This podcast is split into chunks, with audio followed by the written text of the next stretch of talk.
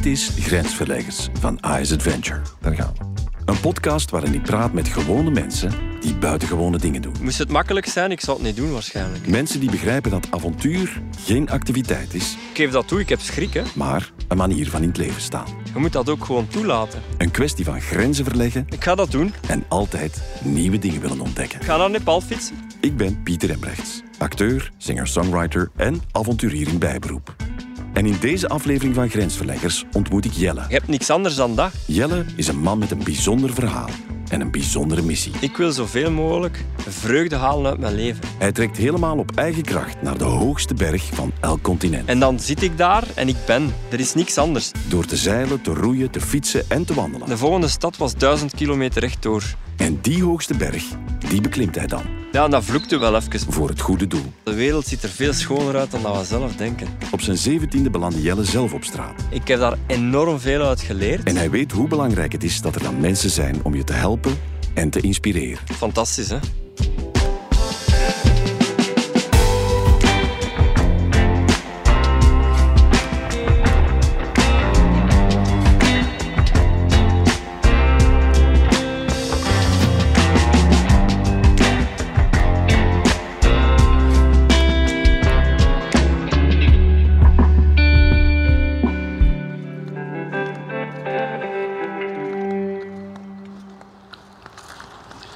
Heb vandaag mijn flipflops aan.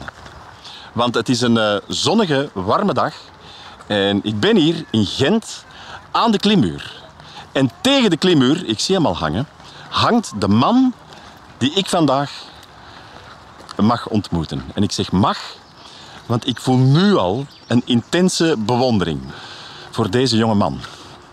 Zijn naam is Jelle, Jelle Veit. Ik had nog nooit iets over hem gehoord. En toen ik eh, een paar dagen geleden zijn naam intikte op Google, verscheen bij zijn beroep dit woord. Avonturier. Ja, wadden. Hoe cool is dat? Je vraagt je misschien af, wat doet Jelle Feit dan wel in het leven? Buiten hier muurklimmen aan de Blaarmeerse hand. Wel, hij beklimt de Seven Summits of Happiness. Lieve vrienden van de podcast, dat zijn mij ook helemaal niets. Maar die Seven Summits of Happiness, dat zijn de hoogste bergtoppen van elk continent. En wel, die beklimmen, dat is op zich een hele straffe prestatie. Maar wat Jelle compleet uniek maakt, is dat hij dit alles doet op eigen kracht. Dus als zo'n berg bijvoorbeeld op de grens van China en Nepal ligt, wel, dan springt hij in Dijremonde op de flow en fietst hij maar liefst 13.446 kilometer om daar dan de Mount Everest te beklimmen van zo'n 8.848 meter hoogte. En als er tussen hem en de volgende bergtop een zeetje ligt, zoals bijvoorbeeld de Atlantische Oceaan, wel, dan roeit of zeilt hij ze gewoon vlotjes over met een bootje. Ja, vlotjes is wel het woord, want ik zie hem hier klimmen. En uh, ja, het valt me meteen op. Hij klimt werkelijk als een soort tarantula tegen een muur met uh, ongekende snelheid. Enfin, tijd om hem te ontmoeten. Ik zal hem eens roepen. Jelle! Ah, Haha! hey, dag Pieter. Hey! Ça va? Zeker, uh, jij hangt daar op uh, eenzame hoogte. Ja, ja. Dus jij komt eigenlijk een beetje nu hier al trainen voor je volgende beklimmingen. Ja, inderdaad. Ja, dat zijn perfecte plaatsen om, uh, om te klimmen. Een veilige omgeving. Maar ondertussen kunnen we wel die bergomgeving een beetje nabootsen. En uh, kom jij hier vaak trainen? Ja, ik ben hier ongeveer twee tot drie keer per week. Uh -huh. uh, ja, om echt goed die bergomgeving uh, na te bootsen. Want sommige expedities duren ook lang natuurlijk. Hè. Ja, ja, zeer lang. Het is ongelooflijk. Ja, die, die tochten die jij aflegt, crazy. Ik zou zeggen, laat de gerust zakken, Sebes, of kom uh, naar beneden. Oké. Okay. Dan uh, kunnen we een beetje babbelen. Blok?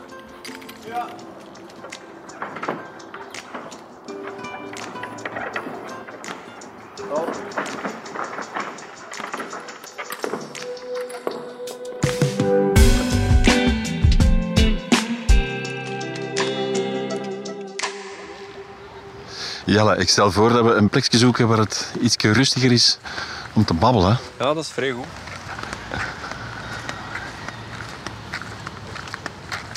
Hoe zijn eigenlijk op het idee gekomen om die Seven Summits te doen? Is dat iets dat al bestaat of zijn er zelf op gekomen? Ehm, die Seven Summits zelf Ja? is, een, is een idee dat eigenlijk al lang bestaat. Er zijn ongeveer 400 bergbeklimmers die dat ooit al gedaan hebben. Aha. Zelfs een paar Belgen ook. Willy Trog, dat is een Belg, die had dat gedaan. En ik was op de boekenbeurs in Antwerpen. Stelde zijn boek daarvoor. En ik was toen al naar de bergen aan het fietsen om die te beklimmen in Europa. Omdat ik als student veel tijd had, Ja, maar weinig geld. Dus ik ging daar dan op die manier naartoe. En eh, ja, als die daarover vertelde, die Seven Summits, ik dacht, ah, maar dat wil ik ook wel doen. Ja. Maar ik wil die ook met de fiets altijd bereiken, dacht ik toen. En ja, dan is dat idee zo wat beginnen ontstaan.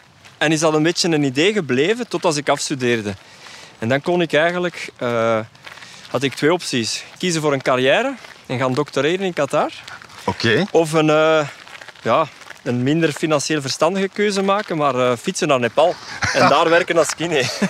en dan dacht ik van, ah nee, oké, maar ik ga dat doen. Ik ga naar Ja. Nepal fietsen. En dan kwam dat idee van die Seven Summits, omdat daar de hoogste berg van Azië ligt, de Mount Ja. Everest. Dacht ik, oké, maar nu is het misschien wel tijd om in mijn leven dit te gaan doen. En ik moet zeggen, ik heb tien jaar geleden die keuze gemaakt. Ja. Ik heb nog geen moment spijt gehad van die keuze te maken. Fantastisch. Ja, je ziet er ook stralend uit, dus eh, het Ja, geluk spat merci. van u af. Ik stel voor dat we ons hier even een beetje in het gras zetten. Hopla, flipflops uitzetten. Yes. De eerste bergtop die je beklommen hebt, welke was dat? Eh, dat was de Elbrus. Dat is de hoogste berg van Europa. Eh, die ligt in Rusland, de Ja. Caucasus. En hoe hebt u daarop voorbereid? Op een van mijn eerste bergtochten in Europa, als ik nog studeerde, dan ben ik ook ja, wat, wat cursussen gaan doen, alpi- alpine cursussen, om echt zelfstandig klimmer te gaan worden. Zodat je dat ik ook bepaalde bergen alleen kan doen. En dan dacht ik ook, ik ga naar Nepal fietsen en ik ga een omweg maken naar de hoogste berg van Europa. Dat was een 700 of 800 kilometer omweg om daar aan die berg te doen. En dan heb ik me beginnen voorbereiden. En, en ja, dat ging allemaal redelijk goed, want fysiek was ik al klaar om dat te doen. Maar jammer genoeg, er was een kameraad die normaal meeging. En ik had al al mijn klimmateriaal mee. Mhm. Twee weken voordat ik aan die berg was, heeft hij moeten afbellen. En eh, heb ik die berg alleen beklommen. Oh. Ehm, dus ik had ook 50 meter touw te veel mee, bijvoorbeeld. Eh, zo Als van training? Ja. Extra gewicht? Ja, dat was extra. Mijn fiets woog 100 kilo toen. Oh no! Dus eh, dat was wel eh, ja, extra moeilijk, maar op zich, ja, dat ging wel. Hè. En hoeveel kilometer heb je dan zo toen per dag moeten afleggen? Ehm, dat was 1000 kilometer, dus dan heb ik echt wel de eerste week veel doorgereden. Maar ik moet zeggen, in Rusland Ja. zat ik met een probleem met mijn visum bijvoorbeeld. Ik had één maand in Rusland om eh, naar die berg te geraken, die berg Mhm. te beklimmen en dan terug het land op tijd uit te geraken. Dus dan moest ik een 165 kilometer per dag fietsen. Oh, daar zat druk op. die berg doen op vier dagen, wat dan normaal ook wel minstens een week duurt. En dan terug 165 kilo. En dat was echt wel ja, echt druk op. Dus Ja. voor uw eerste missie hadden eigenlijk al de druk van het moet sneller dan wat misschien gezond is. Ja. Want, eh, ja, hoe gaat dat dan concreet in zijn werk? Je vertrekt thuis in Dijremonde. Ja, inderdaad. Je zegt ja. salut aan de familie. En je begint te trappen. Ja. Uw fiets weegt 100 kilo. Mhm. Ehm, hoe zien die eerste dagen eruit? Ehm, ik fiets een hele dag. Ja. Onderweg koop ik iets om te eten. Vaak in zo'n supermarktje, een beetje stokbrood, een beetje kaas en je fietst weer verder. Ehm, je drinkt veel cola's, omdat je echt die suiker nodig hebt. En het is zo warm gelegd. Ah, ja. ja, ik ben elke fietser dat ik ken is verslaafd aan cola als ze onderweg zijn. Ja. Hier drink ik dat nooit, maar als ik onderweg ben Ah, wel. ja, gewoon voor de boost. Ja, ja. Ehm, maar dus ja, je fietst een hele dag en tegen dat het zo wat later wordt, Ja. pakt hè, 6, 7 uur, dan zoek ik ergens van, ah ja, is er een camping in de buurt? Of ik bel bij mensen aan, mag ik mijn tent opzetten? Eh, omdat in, in zeker West-Europa mocht je niet zomaar wild kamperen. Wat is het traject dat je juist hebt afgelegd om eh Elbroes te bereiken? Eh, dus van België naar Nederland, Ja. Duitsland, Polen, Oekraïne, Rusland en dan daar de Elbrus beklommen. Ja. Dus eigenlijk heel Ja. de regio waar dat er nu oorlog is, ben ik eigenlijk ook doorgefietst. Zelfs heel kort daarna is Rusland ook Oekraïne binnengevallen. Ja, ik zag het op uw site. Je hebt die herinnering, dat is nog niet zo heel lang geleden. Ja. Je bent door Oekraïne en Rusland gefietst. Ja, ja. Doet dat dan nog meer met u als je weet wat de situatie nu is? Ja, ik ben meer betrokken bij dat gebied als je daar doorfietst. Hè, Omdat je leert die bevolking veel beter kennen. Je voelt ook dat land beter aan. Want je voelt de warmte, de koude, de wind, de, de baan hoe dat ze loopt. En dus je hebt een veel grotere connectie met dat land door daardoor te fietsen. En ook nog eens met die mensen, want die zijn overal waar ik passeer enorm gastvrij en vriendelijk. Ook in Rusland, ook in Oekraïne. Nu, het zijn lange tochten, hè? dus naar Ja. Mount Elbrus. Hoe lang heb je daarover gedaan? Eén maand en een half. Eén maand en een half. Ja. Solo. Solo, ja. Elke dag op die fiets. Elke dag op de fiets, elke dag die tent opzetten, elke Ja. dag die tent afbreken, Ja. koken. Ja, alles doen. Ja. Hoe ga je om met die alleenigheid? Ehm, ik heb geleerd mijn emoties uiten, ook als er geen mensen zijn. dat is super belangrijk. Ik moet kunnen lachen als ik ergens ben in een woestijn, maar ik Ah, moet ja. ook kunnen wenen. Oh, Ik wauw. moet kunnen dansen of ik moet kunnen ja. moppen tappen. Ja, ja, ja. En je moet zo'n dingen ook kunnen. Ja? En dat is heel belangrijk hier in het dagelijks leven. ja, zeker. Anders wordt gezot. Tuurlijk. Ik denk dat dat een beetje Ja, ja, ja, normaal is. Mensen met mensen praten is heel belangrijk. Ja, ja, ja. Maar dat is ook daar. Dat is ook als je onderweg bent. Het is natuurlijk ook wel heel, heel schoon, want mensen steunen uw project. Eh, jij steunt daarmee. Het zijn een heel aantal prachtige doelen, Mhm. maar onder andere een tehuis in Nepal voor, ja, voor straatkinderen gezorgd wordt. Ja. Eh, dat heeft ook een beetje een link met uw eigen verhaal. Mhm, Inderdaad. Mogen we daarover spreken? Tuurlijk. Dat jij zelf een tijd eh, in je leven hebt doorgebracht, eh, als je nog teenager waart, als ik me niet vergis, Ja. ook op straat. Ja, Ehm, inderdaad. Hoe, zijn je daar terecht gekomen? Ehm, ja, dat is... goh, op een, mijn 15 jaar is er zo wel een, een moeilijke situatie thuis gebeurd. Een, een scheiding tussen mijn ouders, maar Ja. nogal wel heftige zaken. Maar dan ja, op een gegeven moment... ehm, ik, ik wou daarvan vluchten. En dat Mhm. was ook met wederzijdse toestemming, laat het ons eh, zo ah, ja. Ah, ja. Ehm, dus ik ben dan op mijn 17 ben ik eigenlijk in Gent op straat beland, beginnen kraken eigenlijk. Via Mhm. via in een kraakpand beland. En echt zo acht verschillende woningen moeten hebben, door de politie buiten gesmeten. En dat was... Ik, ik ben heel blij en dankbaar nog steeds dat ik wel bij mensen beland Ja. Die vooral niet met drugs bezig waren, maar echt mensen die iets wouden doen ook met leven, zo activisten eigenlijk. Hmm. Eh, heb ik heel veel geluk gehad. Ik wil niet zeggen dat dat een makkelijke periode was. Dat was moeilijk. Ik begon toen ook nog terug naar school te gaan. Eh, mijn wassen was niet evident. Eh zowel van die kleine dingetjes. ook naar de supermarkt gaan. ja, ja. Uit de vuilbakken gaan, gaan uw eten halen. Eten dat over tijd is. Ja. Zo allemaal van die dingen. Ja, daar heb ik ook veel uit geleerd natuurlijk. ja, absoluut. Allee, je hebt daar misschien heel veel chance gehad met de juiste mensen tegen te komen. Dat je Ja. niet een soort van afgegleden bent. Mhm. Maar duidelijk ook geleerd zelfredzaam te zijn. Ja.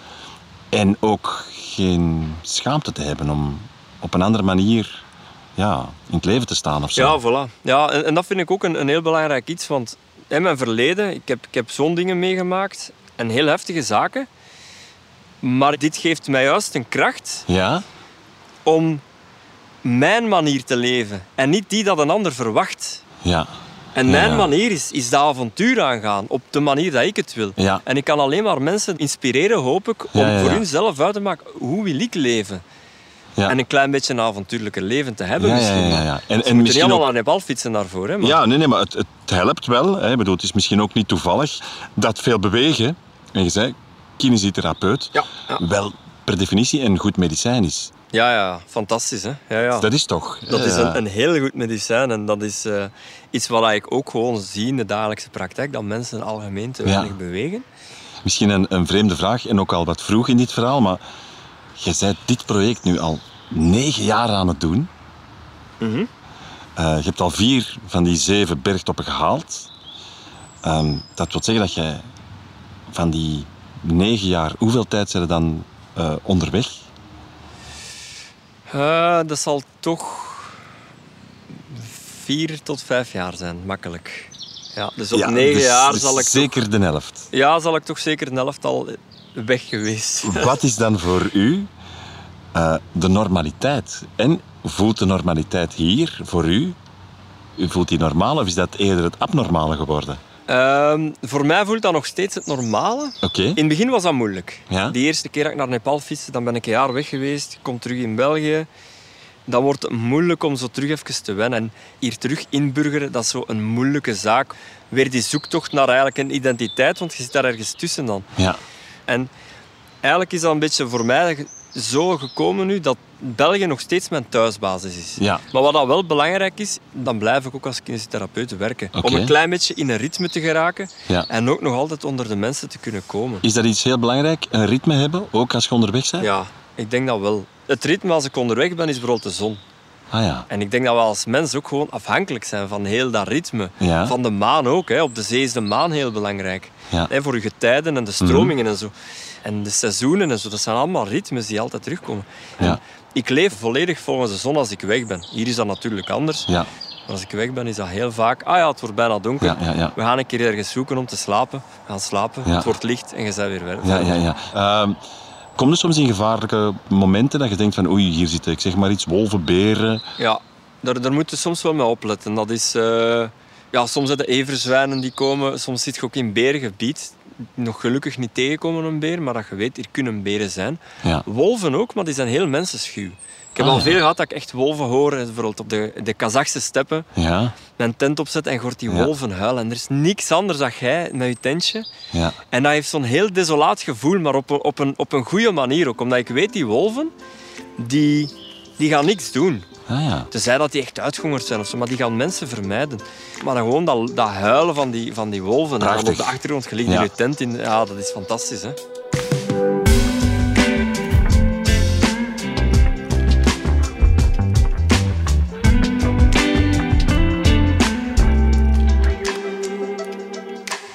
Nu, ik heb ook gelezen op uw blog, omdat je nu net het woord de Kazachse steppen laat vallen, dat dat qua uzelf tegenkomen wel een pittig stuk was, hè? Ja, inderdaad. Dat was ook de eerste keer voor mij zo lang alleen. Ja.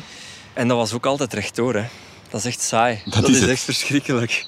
Ehm, en daar heb ik een beetje moeten leren. Om, om mij in die saaiheid te kunnen laten omwentelen. Laten Maar wilde dat eens even beschrijven van wat ziet je dan de hele dag lang? ehm, ja, de Kazachse steppen is in principe een gravelweg.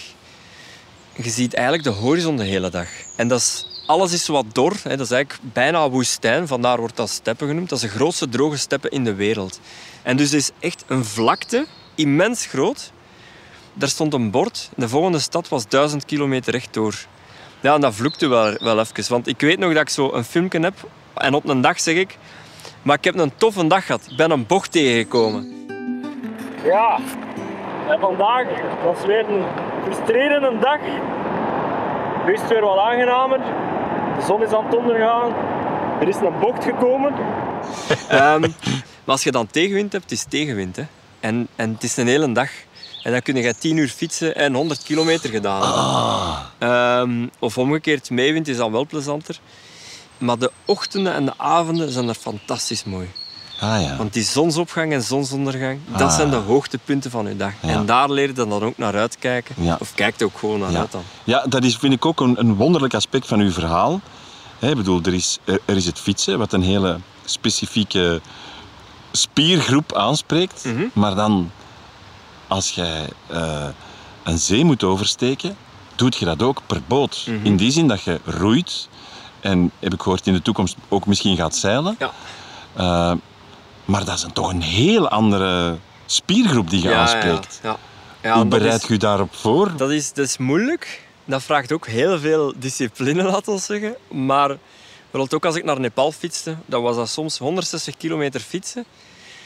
Mijn tent opzetten, mijn eten opzetten en beginnen oefeningen doen. Nog een half uur tot een uur oefeningsjes doen voor mijn bovenarmen. Want ja, als kine vind ik dat belangrijk om blessures te voorkomen. Ja. Dus dat zijn dan zo oefeningsjes gaan doen na een dag fietsen. Eh, en om de dag doe ik dat dan. Dat is, dat is verschrikkelijk. niet Ja? verschrikkelijk. Nee, Om duur is- krijg je dat ritme. En dat is Ja, weer datzelfde ding van dat ritme te vinden. Ja. Middagpauze, ah ja, oké, ah, hier is een boom, ik ga mij wat optrekken. Of, ah, ik heb een rustdag in Thailand, ah, hier zijn rotsen, ik ga wat gaan klimmen. En zo Dat van- is uw rustdag Ja, dan? dat is voor- bijvoorbeeld. En dan kan ik iets anders doen wat ik ook leuk vind eigenlijk. Ja, ja, dus ik, ja. ik lig dan ook niet aan het strand, ah, een beetje, maar ik doe wel nog iets anders. Ah, ja. Om, om dat in balans te houden. Tuurlijk. Ik ben eigenlijk een beetje een tienkamper van het avontuur. Ja, Alles van mijn lichaam moet goed getraind zijn. Ja. Ja. En mentaal ook nog eens. Ja. Maar misschien zorgt die training ook voor een mentale kracht. Of Ja. zie ik dat verkeerd? Ja, ja, tuurlijk. Ja, dat hangt heel nauw samen allemaal. Hè. Ja, ja, ja. Eh, Ja. Als ik voor de Everest aan het voorbereiden was ook, als ik dan in de winter hier was, vier uur fietsen door de sneeuw, kou hebben, snel naar huis, iets nemen om te drinken en terug weer naar buiten. Met exact dezelfde kleren aan om nog eens twee uur te gaan fietsen. En dat zijn ook mentale trainingen, want ik weet ook, als ik dat nu niet kan mentaal, ja, als ik dan iets tegenkom op de berg, dan gaat het misschien ook moeilijk zijn. Ah, ja, ja, Dus soms doe ik dat wel specifiek, mijn eigen een beetje kloten, bij wijze Ah, van spreken. ja. Zodanig dat ik weet wanneer dat die grenzen komen, als het er wel toe doet. Ja, dat je mentaal voorbereid Ja. bent. En fysiek. Ja. Ja, ja, ja, ja. ja. Ik wil mijn grenzen niet ontdekken op de top van de Mount Everest bijvoorbeeld. Nooit. Nee, nee. Want dan kan het echt wel heel Ja. gevaarlijk worden. De Mount Everest, je hebt je tweede summit laten vallen. Hè, dus na Mount Elbrus Ja, is dat uw tweede top geweest. ja inderdaad. Ehm, ik ik ken er heel weinig van, maar ik kan me voorstellen dat als je stijgt, dat dat heel veel doet met je lichaam. Ja. Eh, wat doet die hoogte precies met je lichaam? Ehm, ja, wat dat je voornamelijk merkt is dat je moeilijk ademt. En dat je Ah, ja. echt hijgt als je, als je stapt. Als je iets klein doet, je zit neer, maar je zet je recht en je stapt een beetje en je voelt je direct hijgen. Dus dat is één, je hebt weinig zuurstof in je bloed. Ehm, ja, je slaapt daardoor minder goed, je eetlust vermindert. En er zijn zo nog andere zaken. Je kunt daar ook echt wel ziek van worden. Eh, en dan kan dat dodelijk zijn. Hè. Er zijn jaarlijks mensen die daar ook gewoon aan sterven door hoogteziekte. Dus de bedoeling is dat je heel traag acclimatiseert aan die hoogte. En dat is wel het, het geheim aan al die expedities ook, is geduld hebben. Ah ja. Je lichaam laten wennen aan de hoogte en naar rustig aan naar boven gaan. En hoe lang duurt dan een beklimming van de Mount Everest? Toch een 8848 meter hoogte? Ja, zes tot acht weken zitten Ah, daarmee ja. bezig. En voor mij was het langer. Ik heb ehm, drie maanden bezig geweest, maar ik ben Mhm. ook naar daar gefietst. Dan ook eh, vanuit Kathmandu nog eens naar de dichtste weg. En dan vandaar nog twee weken gestapt naar de Everest. Mhm. Ja, dat duurt ook allemaal, allemaal wel even. En dan begint je pas te klimmen en die acclimatisatie duurt heel lang. Dat is echt... Je gaat naar boven, terug naar beneden. En zo Ja. ga je telkens een beetje hoger en terug naar beneden om te rusten. Want je lichaam kan niet direct naar omhoog gaan en Nee. daar blijven. Nee, natuurlijk. En wat was dan uiteindelijk het gevoel als je op de top staat? Ja, dat is een... eh, Ja, zeker voor mij. Ik herbeleef die jaren... Want dat is jaren dan. Ja, dat je bezig bent Ja. met daar te geraken. Ah ja. En dan besef ik ook van, oké, maar dit is het allemaal waard geweest. En dat is een gevoel van opperste geluk. Dat je weet, al die moeite, die is nu vergeten. Nu sta ik hier en je kijkt al maanden of weken op naar die bergen rondom u. En plots beseft je dat je niet meer naar boven moet kijken voor andere bergen te zien. Je moet naar beneden kijken. Dat je op het hoogste punt van de wereld staat. Als je dat beseft, dan, dan denk je wel van, ja, dat is moeilijk te omschrijven. Want dat is Ja, het fantastisch. is nogthans heel goed omschreven, vind ik.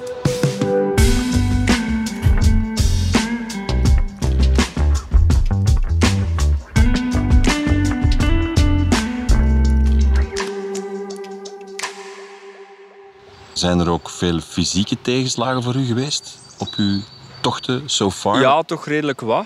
Ehm, ja, ik ben een keer ziek geweest als ik naar Papua aan het roeien was. Dat was een roeitocht van zes maanden. Zes Eh, maanden. Ja, zes maanden. Dat is is, het eh, hilarische aan uw verhaal. Altijd als jij zoiets zegt, dan is dat van zo'n gigantische omvang dat het eigenlijk, als jij zo in ene zin zegt, dat was een roeitocht van zes maanden, dan denk ik van ja, dat zijn eigenlijk al vier langspeelfilms en een boek op zich. ja.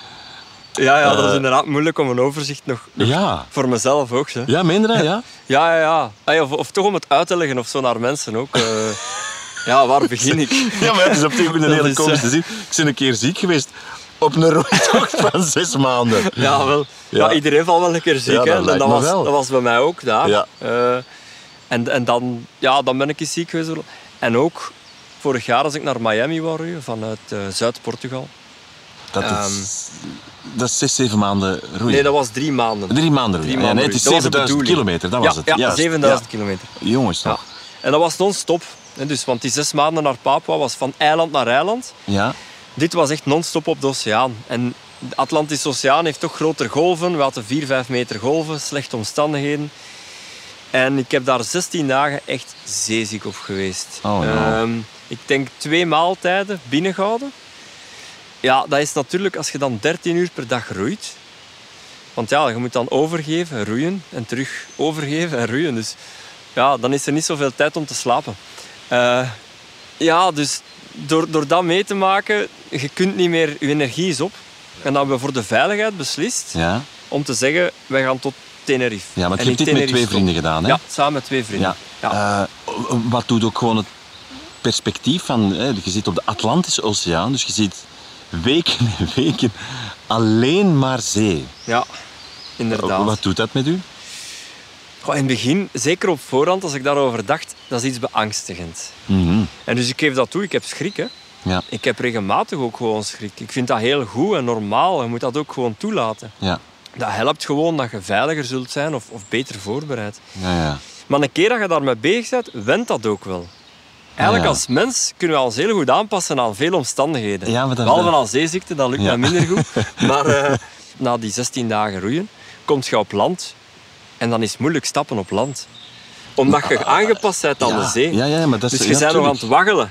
Ja, ja, ja. ja. Eh, Slapen op die boten, ging u dat goed af?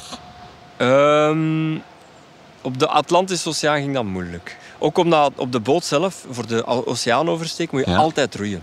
Er is Ja. altijd minstens één iemand aan het roeien. Je hebt een doorschuifsysteem, waardoor dat je twee roeit, één uur slaapt overdag.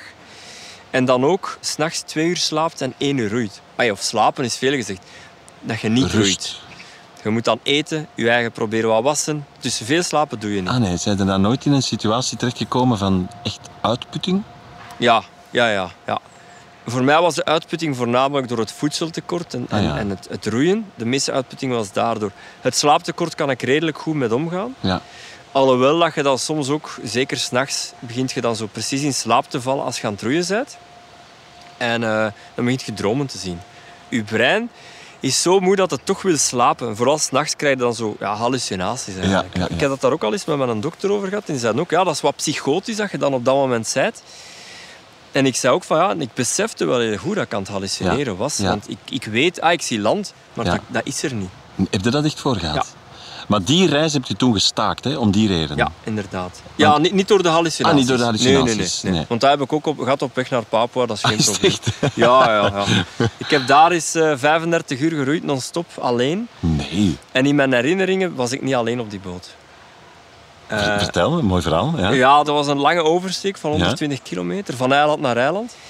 Dus dat was heel zwaar. En ja, dat zijn twee nachten, zeker dat je doet. En dan begin je zo in slaap te vallen en begin je zo echt dingen te zien dat er niet zijn. En zelfs overdag begint je zo te praten tegen je, tegen je boei dat daar ligt. Maar op dat moment weet ik wel nog steeds dat dat niet juist is of dat dat niet klopt. Ah, ja, ja. Eh, om- omdat ik me heel goed voorbereid wil. En zijn er dan ook vaak in een situatie geweest dat je denkt, ik val even in slaap en dat je terug een paar uur afdrijft? Ja. Hoe gaat het daar mentaal mee om? Ja, dat is moeilijk. Eh, ik probeer voornamelijk in een soort meditatieve toestand te geraken. Ja. Eh, wat dat wel belangrijk is. Ah, ja. Soms ben ik gewoon. En dan zit ik daar en ik ben. Er is niks anders. Ik voel me niet goed, maar ik voel me ook niet slecht. En een keer dat je daarin zit, is het leven heel mooi ook. Eh, dat Ja, is de- je, je hebt niks anders dan dat. Jij bent daar en dat is het. En een keer dat je dat hebt, gaat de tijd heel snel. Ah, ja. Is dat een deel van het geheim van hoe ook om te gaan met dan die setbacks? Dat je zegt van, je keert altijd wel terug naar een... Ik ben hier Mhm. en daar ook een soort dankbaarheid voor ervaart? Ja, ja, ook. Zeker. Ja. Ah ja. Dat ook. En, en ook dankbaarheid voor, voor, voor dat ik daar mag zijn ook. En voor zo'n Ja. kleine dingetjes mee Ah, te ja. maken ook. ja, dat kan ik me voorstellen. Een dolfijn zien uit het water springen op twee meter van hun boot. Ja, dat, als je dat ziet, dan kun je ook alleen maar dankbaar zijn. Ehm, en dat is ook iets wat ik eigenlijk vanuit mijn kraakperiode meegenomen heb. Ik was toen ook dankbaar. Ik heb drie jaar geen water of elektriciteit gehad. Als ik bij iemand met een douche kon pakken. Ik was ergens bij een vriend of zo. En ik kon aan een kraan draaien en daar kwam water uit. En ik was daar dankbaar voor. En dat zijn kleine zaken in het leven die niet vanzelfsprekend zijn, maar wij nu wel voor vanzelfsprekend hebben genomen. Mhm. En dat is iets wat ik door al mijn tochten in de wereld ervaar, is dat het grootste deel van de wereld heeft dat niet, die luxe.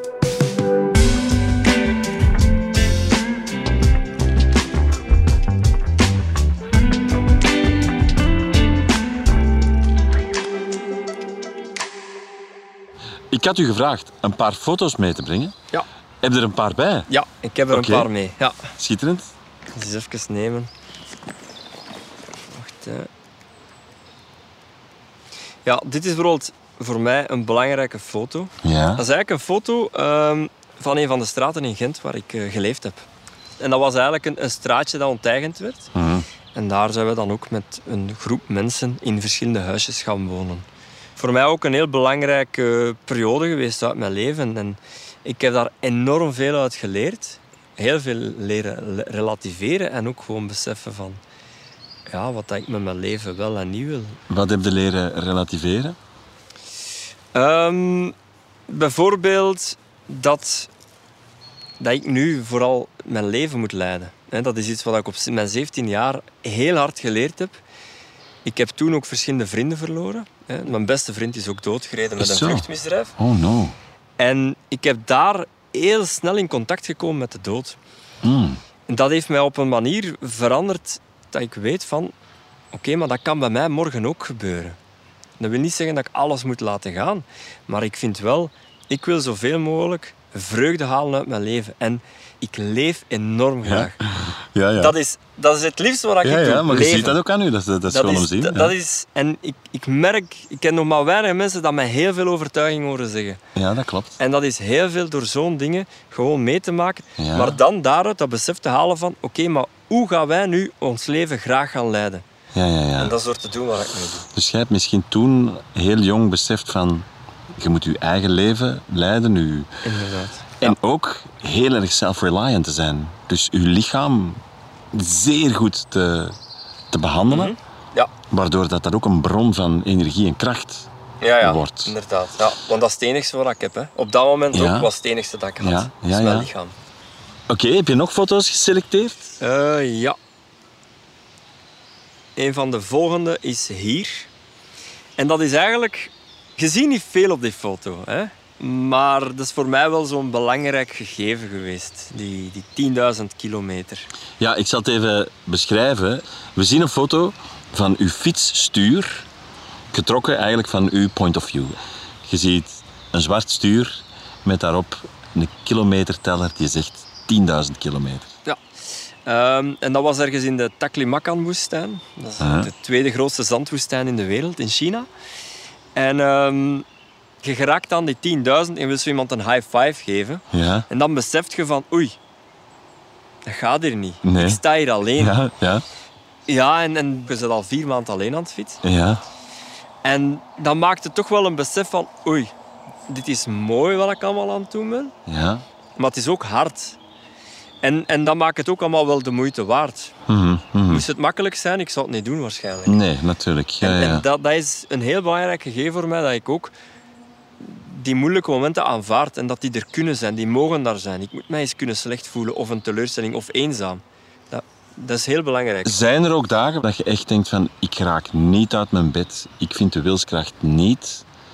Ehm, ik moet wel zeggen, er zijn momenten waar het heel moeilijk is. Ja, dat kan ik me voorstellen. Dat is echt... eh, dat ik zoiets heb van, ja, maar nu wil ik echt niet. En dan, in plaats van dat je zegt, ja, ik ga om zeven uur vertrekken, hè, dat je je, je, je tent en alles pakt en dat je eigenlijk maar om tien uur weg bent. Ja. Hè, dan laat ik mijn eigen dat ook eens toe. Van, weet je, je moet Ja. niet altijd keihard gaan en laat het Ja. een keer hangen, dat is niet erg. Ja. Eh, geniet even van die zon dat je opwarmt als het koud is en, en, en gaat dan maar rustig verder. Ja, ja, ja, ja.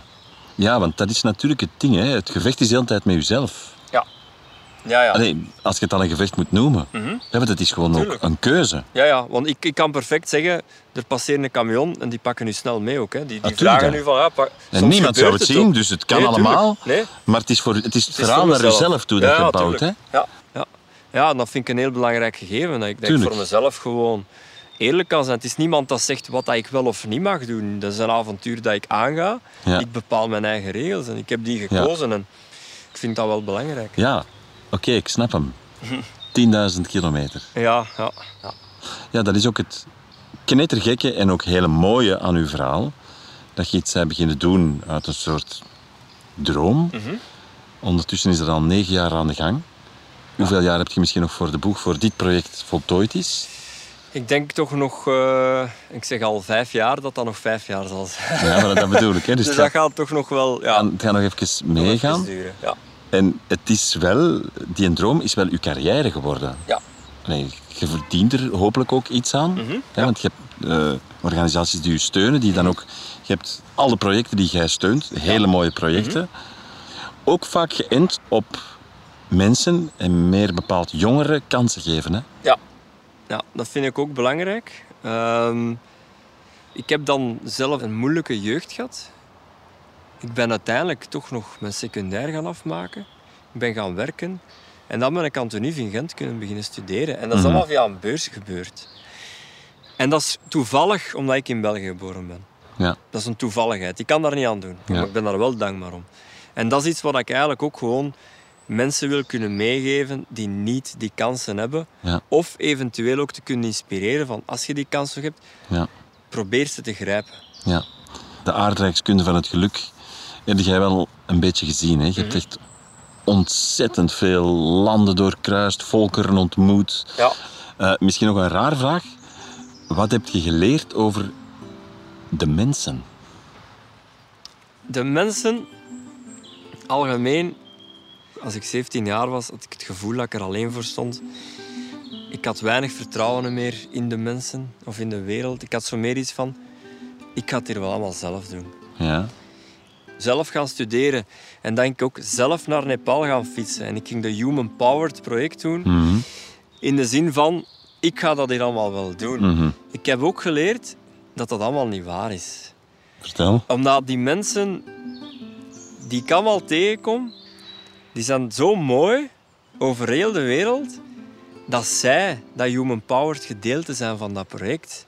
En niet ik gewoon die dat doet. Iedereen dat ik tegenkom onderweg, iedereen die mij een berichtje stuurt of mij iets te eten of te drinken geeft, dat zijn die mensen die mij zo hard steunen om dat te doen. Ik ben gewoon de uitvoerder van dat project. Maar dat human powered gedeelte, Mhm. dat is van mensen over heel de wereld. Hmm. En de mensen zelf... Er zijn altijd slechte mensen. Hè. Dat, ik, ik ben niet zo iemand die gelooft dat mensen altijd goed zijn. Maar de wereld ziet er veel schoner uit dan dat we zelf denken. Dat is Mhm. echt... Ik heb, ik heb zelf zoveel gedacht dat alles om zeep was. En elke keer als ik dan terug zoiets ga doen, dan denk ik van... Maar deze is echt fantastisch. Ja.